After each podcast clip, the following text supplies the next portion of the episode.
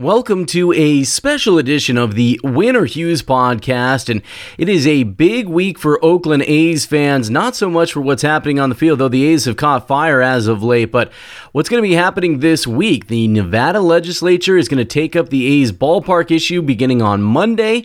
And on Tuesday, June 13th, A's fans are going to have the reverse boycott, where they're going to show up and try to pack the Coliseum. Earlier, we talked with Stu Clary, one of the organizers, and he came up with the idea of the reverse boycott.